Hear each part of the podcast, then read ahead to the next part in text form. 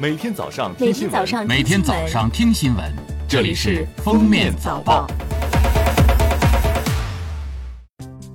各位听友，早上好！今天是二零二三年七月二十五日，星期二，欢迎大家收听今天的封面早报。首先来听今日要闻。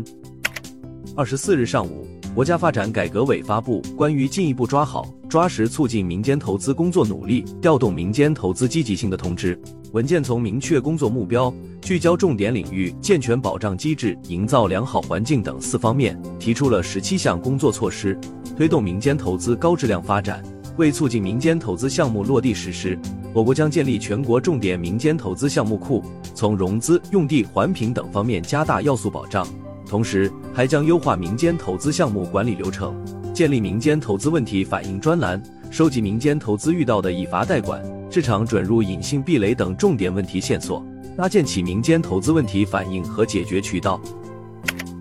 据住建部网站二十四日消息。二零二三年，全国计划新开工改造城镇老旧小区五点三万个，涉及居民八百六十五万户。根据各地统计上报数据，一至六月份，全国新开工改造城镇老旧小区四点二六万个，惠及居民七百四十二万户，按小区数计开工率百分之八十点四。分省看，贵州、河北、湖北、江苏、江西、湖南、山东、重庆、浙江、辽宁、内蒙古等十一个省份开工率超过百分之九十五。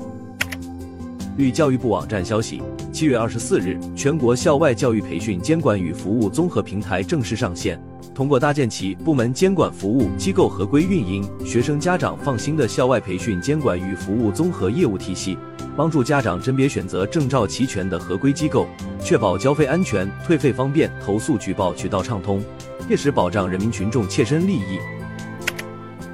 中国外交部发言人毛宁二十四日主持例行记者会，为更好便利两国公民来华，中方决定自七月二十六日零时起恢复对新加坡文莱持普通护照来华经商、旅游观光、探亲访友和过境人员十五天免签入境政策。下面是今日热点事件。据中央气象台网站消息，今年第五号台风杜苏芮预计将于二十八日早晨至上午登陆福建沿海。登陆后向北偏西方向移动，强度迅速减弱。记者二十四日从齐齐哈尔市第三十四中学校体育馆楼顶坍塌事故救援指挥部获悉，最后一名被困人员已搜救到，已无生命体征。此次事故共造成十一人死亡，事故调查工作正在全面推进中。据中国动物园协会官网，按照中法大熊猫合作研究协议规定，因疫情原因未能按期返回的旅法大熊猫幼崽圆梦。将于今日返回中国成都大熊猫繁育研究基地，中法双方将共同做好运输保障工作，确保圆梦平安返回中国。二零一七年八月，大熊猫圆梦在法国出生，是首只在法国出生的大熊猫宝宝，爸爸妈妈是旅法大熊猫圆仔和欢欢。最后来听国际新闻，据西班牙人报网站报道，美国惠誉解决方案公司今年四月发布的一份报告指出。二零二三年世界大米市场将出现二十年来最严重的短缺现象。该报告预测，二零二二、二零二三年度全球大米供应缺口将达到八百七十万吨，这将是自二零零三、二零零四年度大米短缺一千八百六十万吨以来的最大缺口。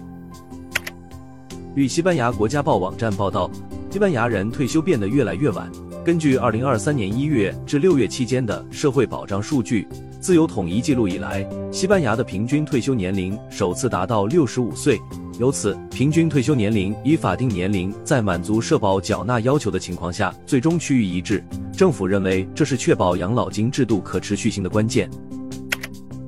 感谢收听今天的封面早报，明天再见。本节目由喜马拉雅和封面新闻联合播出。